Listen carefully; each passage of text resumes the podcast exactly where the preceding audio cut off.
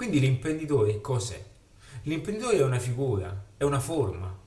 Lasciamo perdere l'aspetto giuridico, queste cose super complicate, ma se noi andassimo all'estero dove c'è una fiscalità alleggerita, sempre, cioè, stacchiamoci dalla fiscalità che è un concetto diverso, perché questa è una cosa importante, anche se la fiscalità è un problema.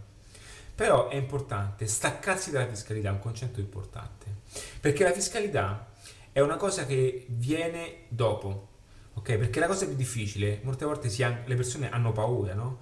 Di non espandersi per paura di pagare troppo.